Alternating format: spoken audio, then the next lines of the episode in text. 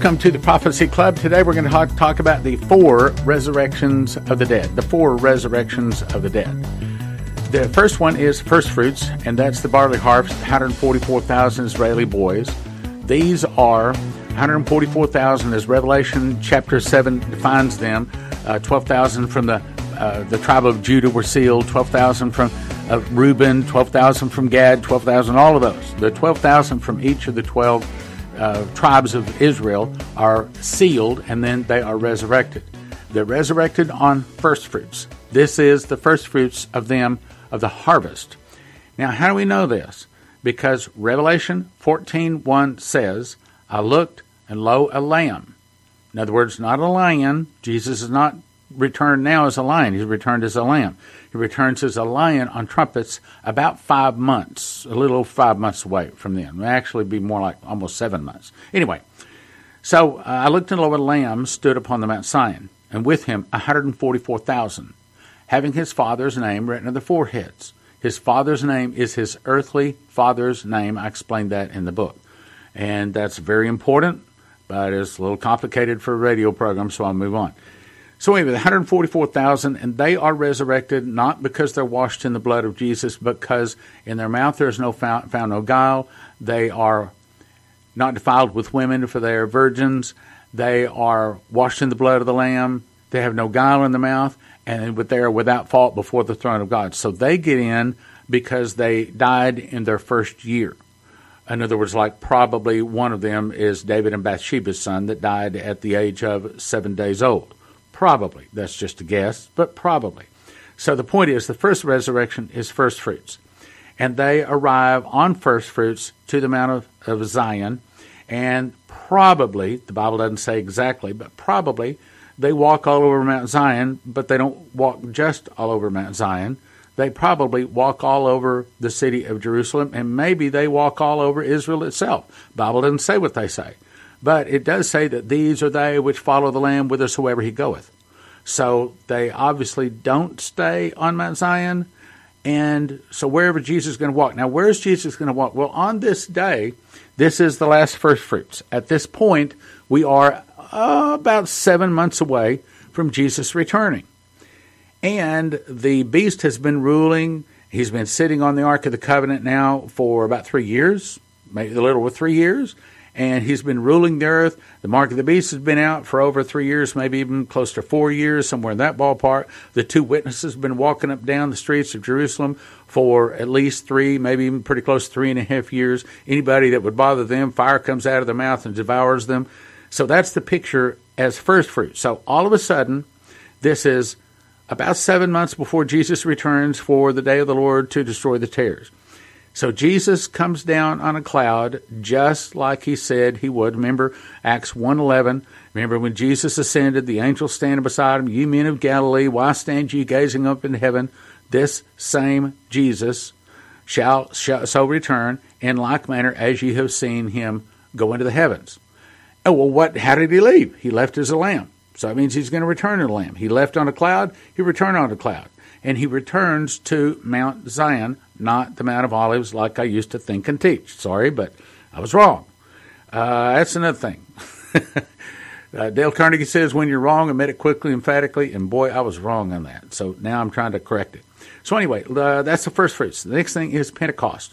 Pentecost is exactly 50 days after first fruits, and on Pentecost, that's the wheat harvest.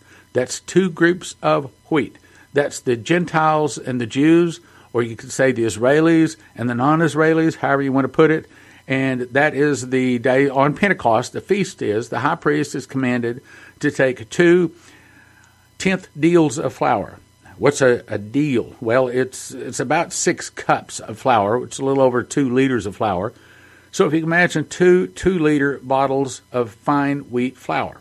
And the high priest is allowed to mix in oil, and in this one, he's allowed to add leaven. Of course, leaven makes the dough rise. So if you take two 2-liter bottles of fine wheat flour, mix in oil and leaven, you let them rise, you get 2 pretty large loaves. They may be even like the size of a watermelon, a large loaf of bread. Why is it so large?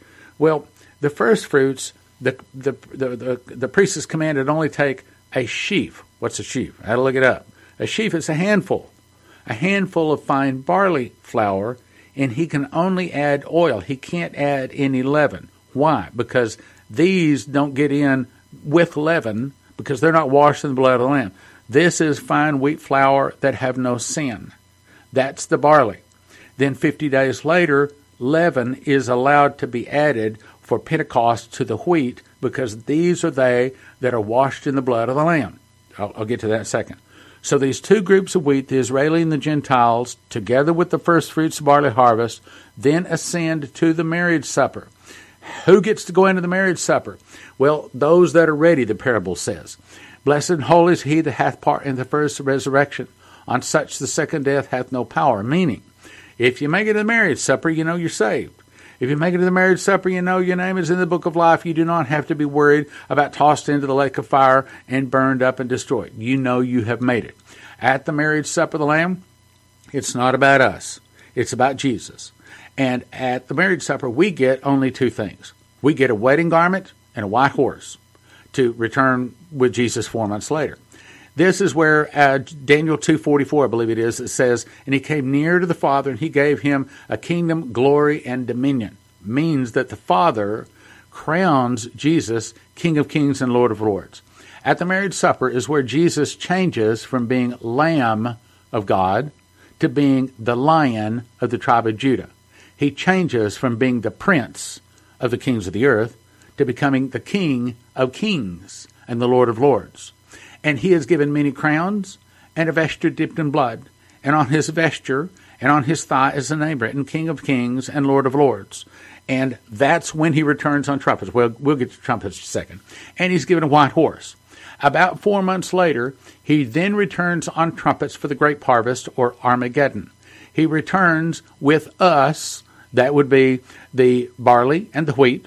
So Jesus is crowned with many crowns, a vesture dipped in blood, and given a white horse, and he returns on trumpets for the grape harvest, or Armageddon.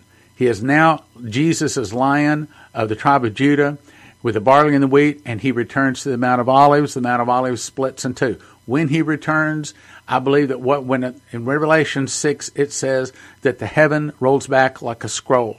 I believe that that is when eternity is ripped open and time is no more. And that's the reason there's another scripture that says, and he that is unjust, let him be unjust still. And he that is filthy, let him be filthy still. And he that is righteous, let him be righteous still. And he that is holy, let him be holy still. In other words, this is when Jesus returns and he splits time wide open.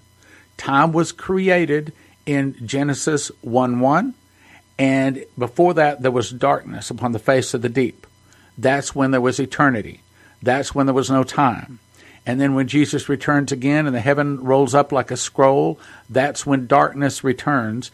That's when time is cut open, and all of a sudden there's no more sun, there's no more moon, there's no more stars. In eternity, in the New Jerusalem, we do not ever see the sun, the moon, or the stars. They're all gone. And there's scriptures to back that up too. Talked about that this Sunday 2 weeks ago, I guess it was. Anyway, so eternity enters into time. Time is no more. And then Jesus returns on the white horse. We follow him on our white horses along with all the other armies in heaven. Jesus returns with the morning star, which is a light sword coming out of his mouth. He brandishes his sword with the breath of his nostrils, and that's when he's gathered all the tares, or all of the sinners, all together. And that's the reason the scripture says, and as lightning shineth out of the east, even out of the west, so also shall the coming of the Son of Man be. Meaning that as you look up, if you're on earth in those days, you look up and you see Jesus returning, you're seeing these flashes of light going all over the light up in the sky, because that's the morning star as Jesus is burning the tares. The other two angels return with the sickles, and they're slashing and crushing the grapes. That's the reason the blood flows out of the horse, flows out of the winepress, even to the horse bridles, about the space of 1,600 furlongs. And so, after that blood is flowed, after all of the burning, then everything is shown all the way back to Adam that is not washed in the blood of Jesus. That's the reason it says, "Blessed is he that watcheth and keepeth his garments, lest he walk naked and they see his shame." So if you don't have a wedding garment on, then everything that is done in secret is open and made manifest. Everything is hidden is shouted from the rooftops. In other words, we get to see everything that everybody's done, and that's when Jesus returns. He says, and my reward is with me.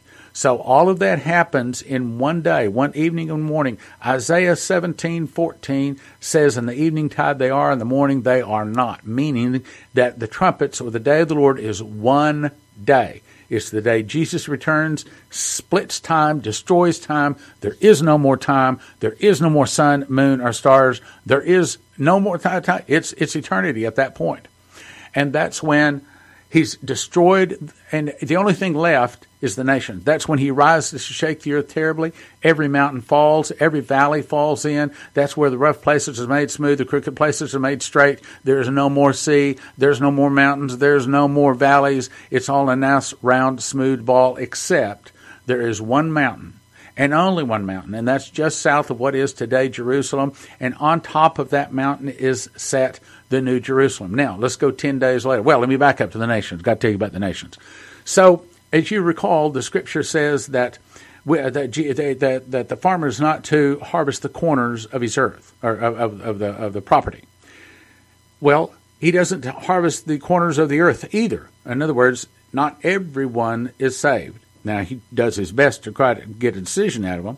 But the nations, those people that never received the mark of the beast, but they never received Jesus either. In other words, they are not harvested. So they are told, okay, here's the deal.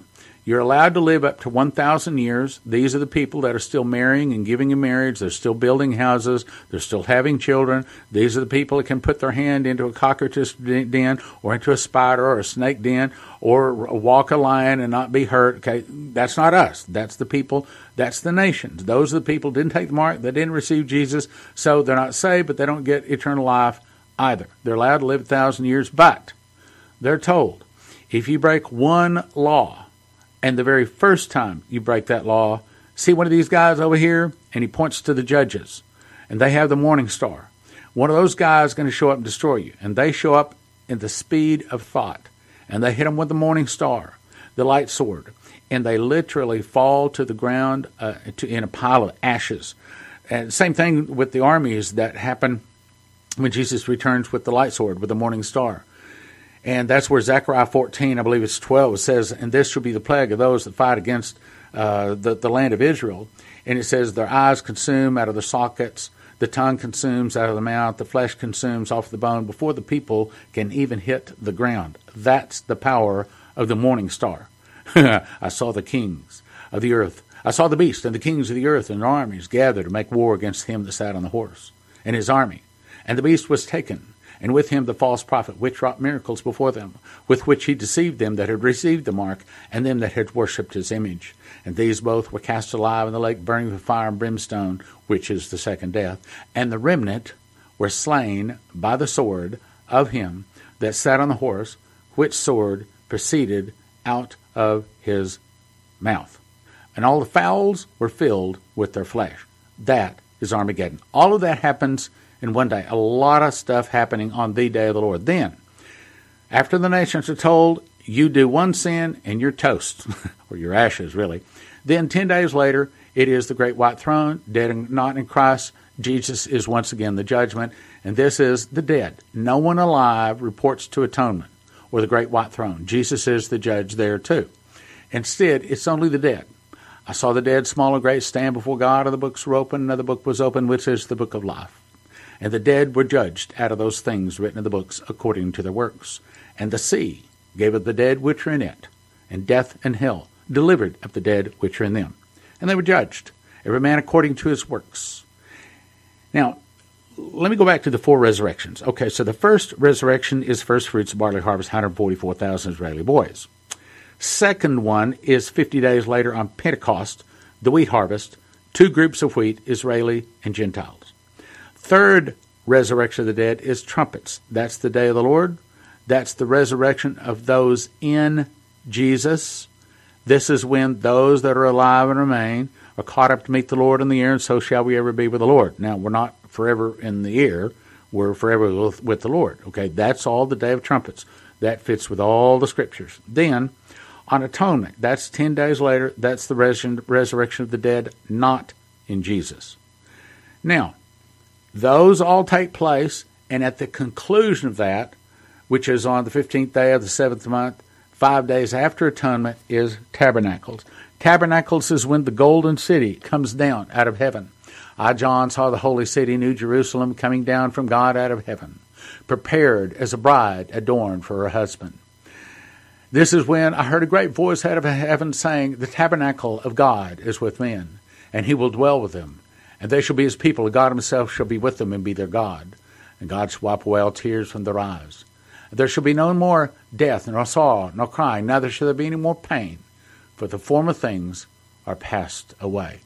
That's when we get to eat of the tree of life, which bear 12 manner of fruit, and leaves are for the healing of the nations.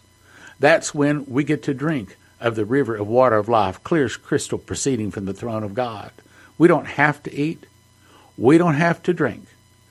How do you know that? Because we have the hidden manna. What's the hidden manna? That's another one of the revelations of God. Okay, so the hidden manna. When Jesus returns, and the heaven is rolled up like a scroll, and there is no more sun, there is no more moon or stars, that's all time. Time is all gone. We then enter into eternity. When you look up into the sky, you would not see anything but just light. The only light is Jesus. Jesus literally is the light of the world. And that is the golden city that is made of pure gold, but it's clear as crystal, and there's the place that says it's transparent as glass. That sets up on top of the one and only mountain. That is the New Jerusalem.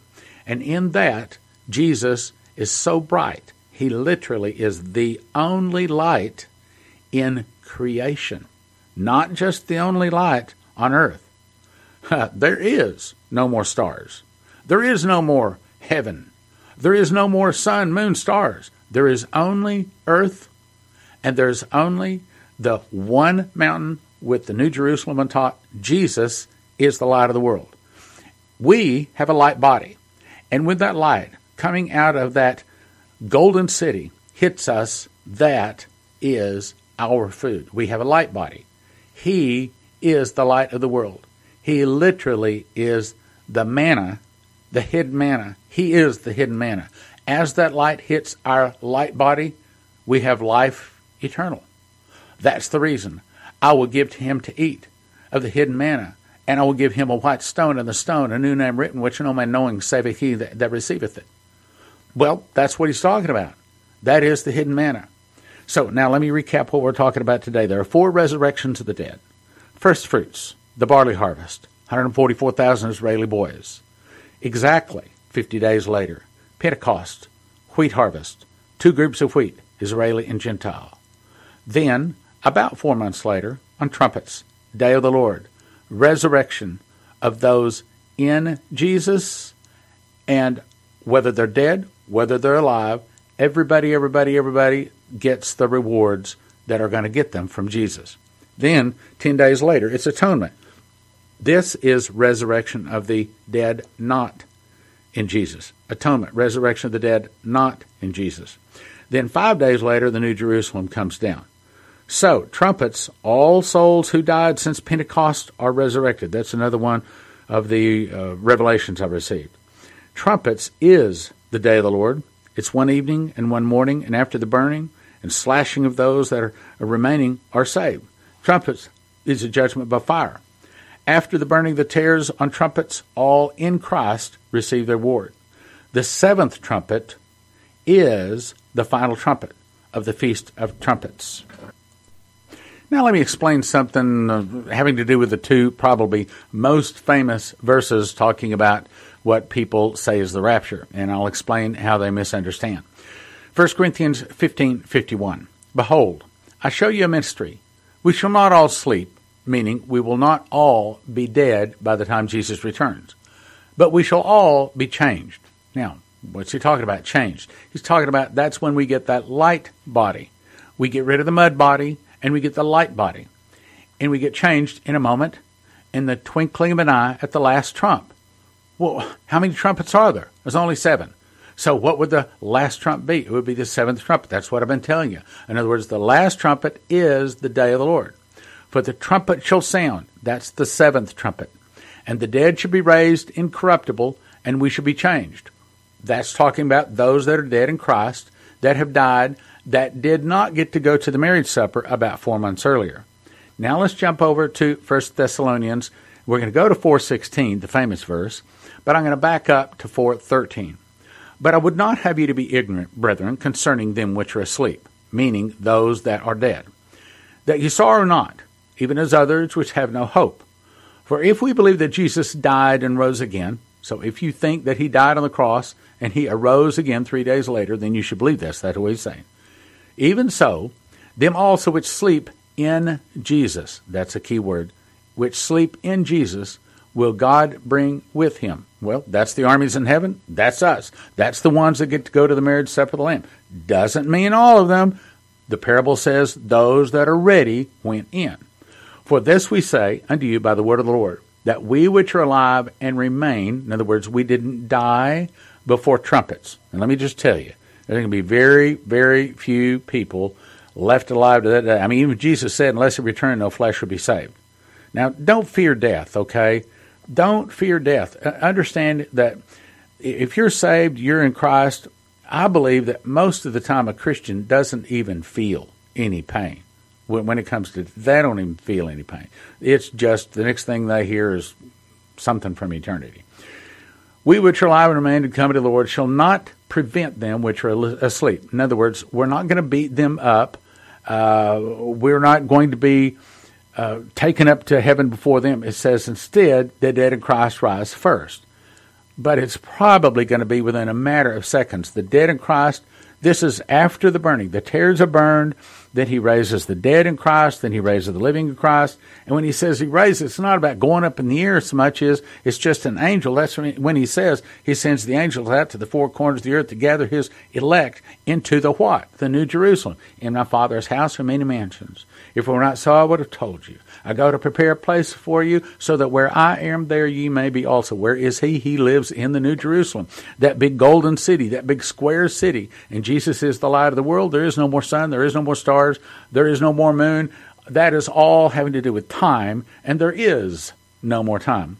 For this we say unto you by the word of the Lord, that we were alive and remain to come to the Lord shall not prevent or not beat them to Jesus which are asleep.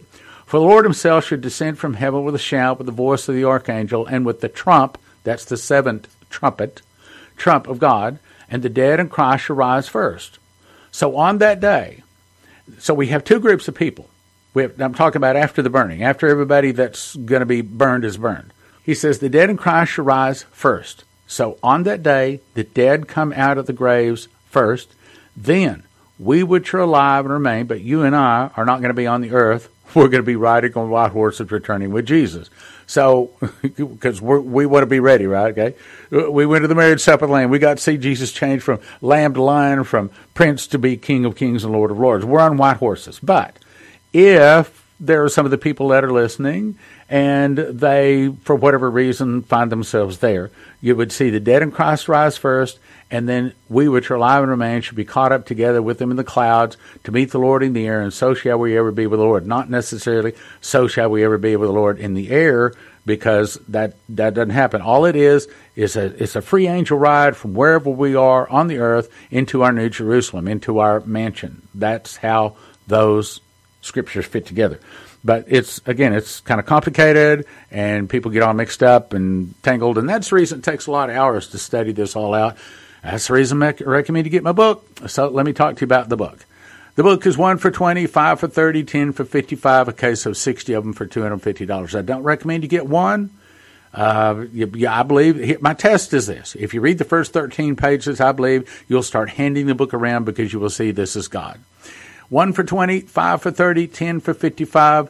Don't do the 1 for 20, get 5. Matter of fact, most people order either 5 for 30 or 10 for 55, and I think that's the smart thing to do. That way it gives you extra copies to hand around.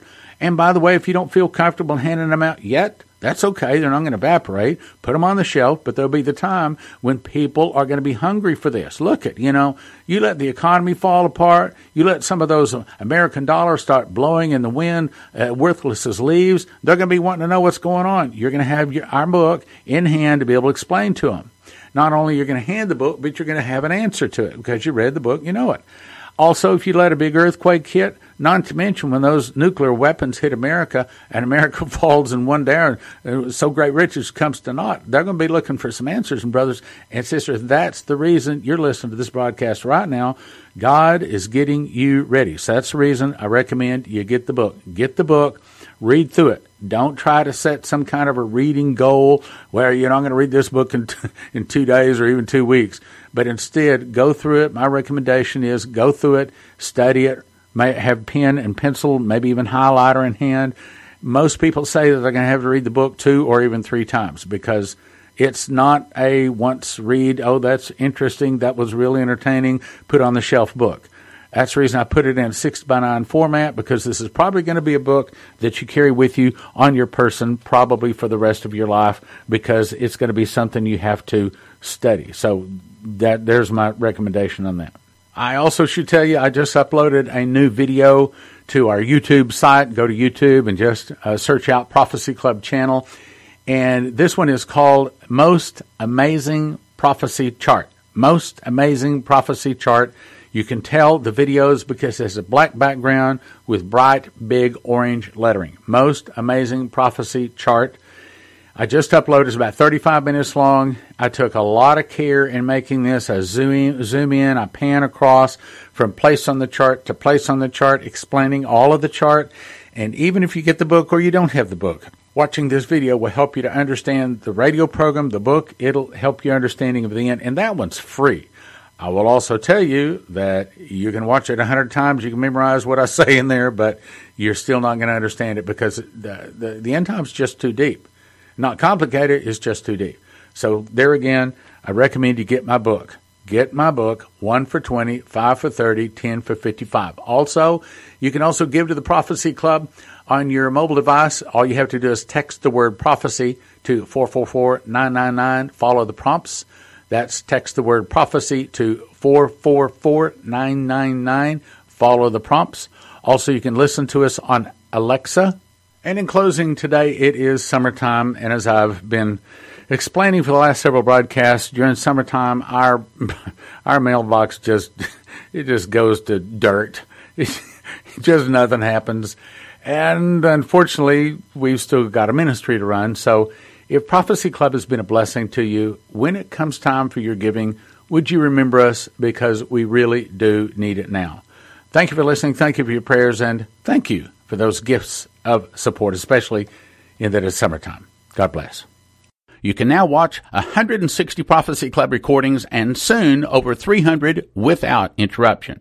Most people would agree 300 titles, normally $30 each. A gift of $100 a month would be reasonable. $50, a pretty good deal, but the introductory rate for a limited time is just $20 recurring monthly subscription. A 1-year subscription is a gift of $200. There's no contract. You can cancel anytime you want to, and you get the first 3 days free just to check it out. The best deal is a yearly subscription that'll lock in your rate for a year, even when we raise the rates. WatchProphecyClub.com. Go check it out. WatchProphecyClub.com. Now you can donate to the Prophecy Club on your mobile device. Just text the word prophecy to 444-999 and follow the prompts. Just text the word prophecy to 444-999 and follow the prompts. Message and data rates may apply. You can also listen to the Prophecy Club anytime on Alexa, Google Home, and YouTube. Just say, Alexa, play Prophecy Club. Our websites are prophecyclub.com, watchprophecyclub.com, sevenfoldmiraclecrusades.com, and a Prophecy Club has been a blessing to you. And if God has blessed you, when it comes time for your giving, please remember Prophecy Club. It's summertime. We really could use your help now. Thank you, and God bless. Engage in the battle to win lost souls to Christ by supporting this ministry today.